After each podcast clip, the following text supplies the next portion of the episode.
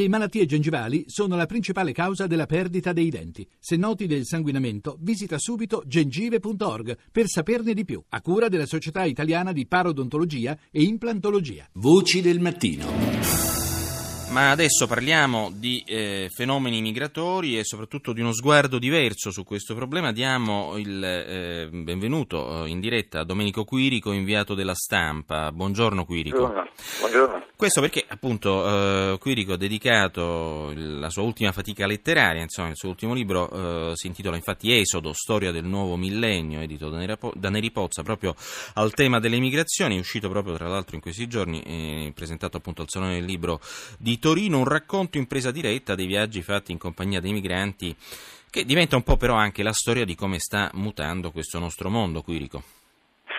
Uh, direi di sì, io sono assolutamente convinto che quest- nel tempo in cui viviamo ci siano due fenomeni che, hanno, che abbiamo il dovere di, di, di analizzare, di guardare e di, e di, vivere, sono anche come narratori, cioè come giornalisti. Uno è appunto la grande migrazione, l'altro è, è l'esplodere, l'emergere, il deflagrare del, dell'islamismo totalitario. Mm, e tra l'altro tu hai scritto, sono due fenomeni eh, che purtroppo non vorremmo vedere congiunti, ma che sono in realtà eh, legati da uh, fenomeni recenti, dalle primavere arabe in poi, questo bisogna sottolinearlo.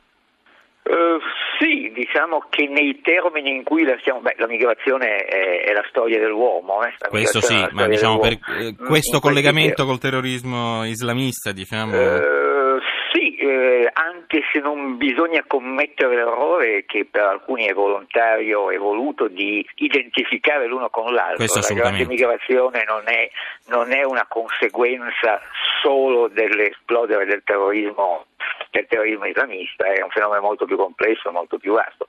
Diciamo che una parte della migrazione è conseguenza degli sconvolgimenti, una parte degli sconvolgimenti che il terrorismo islamista o che il totalitarismo islamista, per meglio dire, ha creato in alcune parti del mondo, ma non è solo quello. Certo, senti, tu hai scritto che, lei ha scritto che la migrazione è un'esperienza mistica di trasformazione di se stessi, un atto creativo ed è anche rivoluzionaria, ma eh, nei nostri confronti perché ci mette di fronte ipocrisie e falsità, fa crollare i pilastri eh, di cartone in cui è contenuta la nostra Europa e eh, diciamo che in un certo senso queste migrazioni quindi comportano un mutamento obbligatorio di vita per il cronista. Tra l'altro eh, lei l'ha vissuto in primo piano perché ha condiviso con i migranti un viaggio disperato, diciamo, dalle coste africane su di un barcone peraltro affondato al largo di Lampedusa. Cosa ha rappresentato questa esperienza?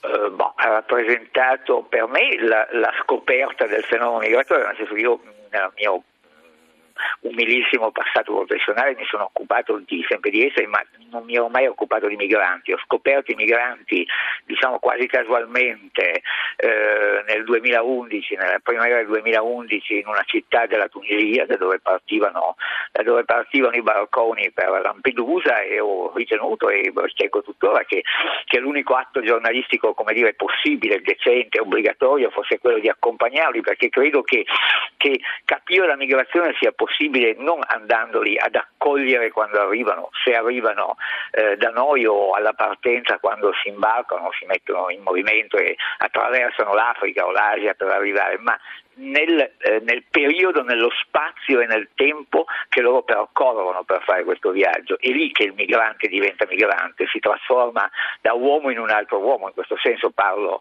mh, mm, parlo di, di, esperienza, di eh, esperienza, mistica. Ecco, spesso durano eh, anni questi viaggi peraltro, no? Ah, boh, ci, ci sono migranti che impiegano 4 o 5 anni per arrivare al Mediterraneo, noi invece consideriamo la migrazione eh, la prendiamo in considerazione soltanto nell'ultima piccolissima tappa che è la traversata del mare. La migrazione è il tempo e lo spazio precedente a questo ultimo atto, in cui questi uomini sono radicalmente cambiati, sono diventati uomini nuovi, cioè migranti. Certo.